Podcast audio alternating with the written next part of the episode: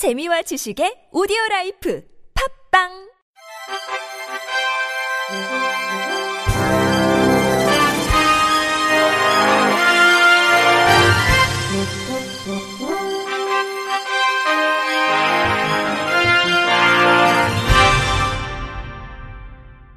청취자 여러분 안녕하십니까? 4월 24일 화요일 KBRC 뉴스입니다. 금융당국이 장애인 금융소비자들의 편의를 증진시키기 위한 노력을 이어나갈 예정입니다. 최종구 금융위원장은 어제 이룸센터에서 장애인 금융개선 간담회를 개최해 장애인 금융개선 방안을 발표했습니다. 이날 발표된 개선 방안에 따르면 오는 7월부터 시각장애 및 지체장애인들은 자필 서명이 아닌 대체수단을 통해 통장과 신용카드를 발급할 수 있게 됩니다.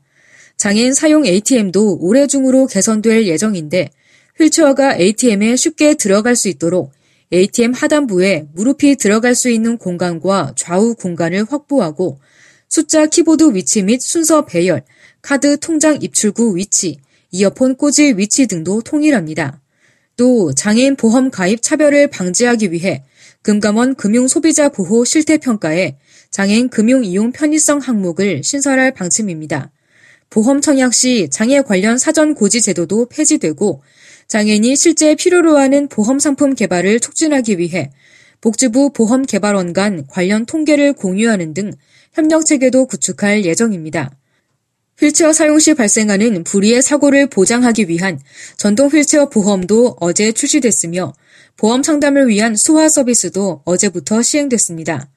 이외에도 올해 중으로 시각장애인용 집회 구분 도구가 제작 배포될 예정이며 경증 정신질환자 실손보험 보장과 장기 요양보험 혜택도 강화할 계획입니다. 금융당국은 금년 중 추진할 과제를 차질 없이 완료할 수 있도록 추진 실적을 점검하고 독려할 예정이라며 금융위와 금감원 및 장애인 단체 등 장애인 금융 개선 TF를 통해 추가 개선 과제 및 건의사항 등을 발굴할 계획이라고 밝혔습니다. 최근 일회용 비밀번호 생성기를 통한 금융 결제가 대중화에 접어들었지만 시각장애인들의 접근성은 여전히 답보 상태인 것으로 드러났습니다.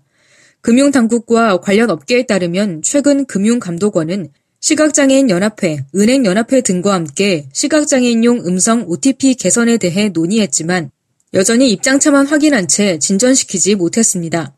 시각장애인 연합회는 현재 시각장애인용 OTP에서는 음성 미출력, 비밀번호 오류 등의 문제가 지속적으로 발생하고 있다고 지적합니다. 특히 재고난 역시 해결되지 못하면서 시각장애인들이 보안 사각지대로 내몰리고 있다는 지적이 나오고 있습니다.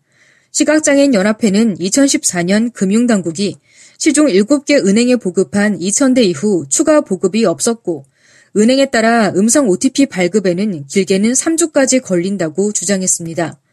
김훈 시각장애인 연합회 연구원은 일반적으로 OTP는 바로 발급되는데 시각장애인들에게만 시간이 오래 걸리는 것은 불공평하다고 지적했습니다. 하지만 은행연합회 쪽은 시각장애인 연합회 측의 주장이 현실보다 과장됐다는 입장입니다. 은행연합회 관계자는 2014년 당시 보급한 이후로도 지속적으로 기기를 생산하고 있다며 은행에 확인한 결과 발급까지 2, 3일 정도 걸리는 것으로 확인했다고 말했습니다. 금감원 관계자는 양측의 상황 인식이 달라 시간이 필요하다며 논의를 계속 진행할 예정이라고 밝혔습니다. 금감원은 이번 주 중에 다시 한번 자리를 만들어 추가 논의를 이어갈 예정입니다. 문화체육관광부는 국립장애인 도서관장의 정기예 씨를 인사혁신처 공모를 통해 24일자로 임명했다고 밝혔습니다. 국립장애인 도서관은 장벽 없는 지식 정보 사회를 구현하고 장애인의 정보 접근성을 높이고자 국립장애인 도서관 지원센터를 확대해 2012년 9월 24일 서울 서초구 반포동 국립중앙도서관 본관 1, 2층에 건립됐습니다. 정기의 신임 국립장애인 도서관장은 최근까지 국가기록원 기록정책부장으로 근무하면서 한국 기록관리 정책 및 정보화, 국내외 교류 협력을 총괄해왔습니다. 정신임 관장은 숙명여대 문헌정보학과를 졸업했으며 중앙대에서 기록관리학과 석박사를 마쳤습니다. 문체부 정책 담당자는 정기의 신임 관장은 오랫동안 문헌 정보와 기록 관리 분야에서 다양한 업무 경험을 쌓아왔다며 앞으로 도서관의 장애인 서비스 기반 시설을 확충해 장애인의 정보 접근권을 늘리고 독서 문화 향유권을 신장하는데 크게 기여할 것으로 기대된다고 밝혔습니다. 서울 관악구가 구청 2층 갤러리 관악에서 오는 30일까지 세계의 촉각 명화전을 개최한다고 22일 밝혔습니다. 세계의 촉각 명화전은 전시된 작품을 관악구 제공 시각이 아닌 촉각으로 명화를 감상할 수 있게 해 시각장애인도 미술 문화를 즐길 수 있도록 지원하는 미술 전시 프로젝트입니다. 전시회는 실로암 시각장애인 복지관에서 2016년부터 자원봉사자와 미술전공 대학생의 재능기부 등으로 제작해온 촉각 명화를 선보입니다. 전시 작품은 구성 A, 글을 생각하다, 키스에링, 화이트에 관하여 등 총 11점입니다. 경기도 장애인 복지 종합지원센터에서는 제9회 경기도 장애인 타악 경연대회 참가자를 5월 1일부터 18일까지 모집합니다. 문화체육 활성화 사업 중 장애인 문화축제의 일환으로 개최되는 이번 타악 경연대회는 장애인의 문화예술 활동 기회 증대 및 예술인 발굴 목적으로 진행됩니다. 참가 대상은 도내 장애인 타악팀 및 개인이며 접수 방법은 참가 신청서와 영상 파일을 이메일 누림1 골뱅이 ggwf.or.kr로 제출하면 됩니다. 본선은 6월 28일 구리 행정복지센터 공연장에서 진행되며 대상 1팀, 최우수 2팀, 우수상 3팀, 재능상 4팀, 특별상 2팀을 선정하고 수상팀에게는 상패와 상금이 수여됩니다. 특히 이번 대회는 참가 대상을 팀에서 개인까지로 확대해 더욱 많은 장애인들이 타악기 연주 실력을 마음껏 선보일 수 있도록 했습니다. 또 수상자에게는 누림센터에서 진행하는 하반기 누림 콘서트, 도 대회 축하 공연 등의 활동 기회를 제공할 예정입니다. 경기도 관계자는 이번 대회를 통해 그동안 기량을 닦아왔던 장애 예술인이 마음껏 실력을 펼치길 바란다며 앞으로도 경기도 내 장애인의 문화예술 활동의 기회 증대를 위한 정책을 지속적으로 추진할 계획이라고 말했습니다. 21일 낮 시각장애 1급인 71살 왕모 씨가 지하철 서빙구역에서 추락했습니다.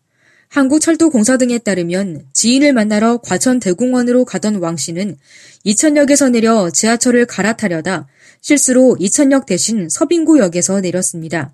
왕 씨는 이천역처럼 스크린 도어가 있을 것이라고 생각했다며 지팡이를 짚고 계단을 찾아가다 청춘열차 플랫폼으로 추락했다고 말했습니다. 왕 씨는 다행히 영무원 등에게 곧바로 구조됐지만 갈비뼈 6대가 골절돼 병원으로 이송됐습니다. 한국철도공사 측은 왕 씨에게 수술비 등 피해 보상을 하겠다고 밝혔습니다. 끝으로 날씨입니다. 내일은 전국이 대체로 맑고 포근하겠습니다. 아침 최저 기온은 4도에서 13도, 낮 최고 기온은 13도에서 22도로 평년과 비슷하거나 조금 높겠습니다. 다만 내륙을 중심으로 일교차가 15도 내외로 커 환절기 건강 관리에 유의해야겠습니다. 미세먼지 농도는 원활한 대기 확산으로 전 권역이 좋음으로 예상돼 청명한 하늘을 볼 수 있을 것으로 전망됩니다. 이상으로 4월 24일 화요일 KBRC 뉴스를 마칩니다. 지금까지 제작의 권순철, 진행의 홍가연이었습니다. 고맙습니다. KBRC